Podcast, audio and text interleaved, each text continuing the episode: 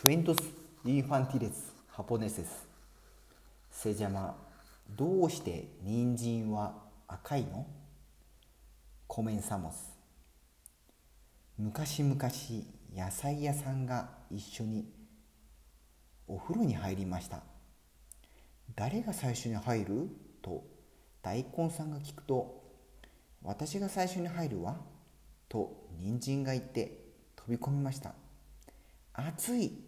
と大きな声を上げましたがそれでも我慢したので体は真っ赤になりました。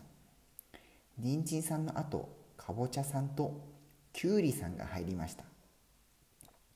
かぼちゃさんは太っていてきゅうりさんはお風呂の隅に押し込まれて細くなってしまいました。風邪気味なのでお風呂には入りたくないわ。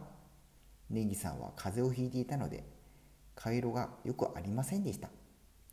ごぼうさんはお風呂は大嫌いでお湯かけただけ。大根さんは最後に入りお風呂が大好きで1時間お風呂で洗って真っ白です。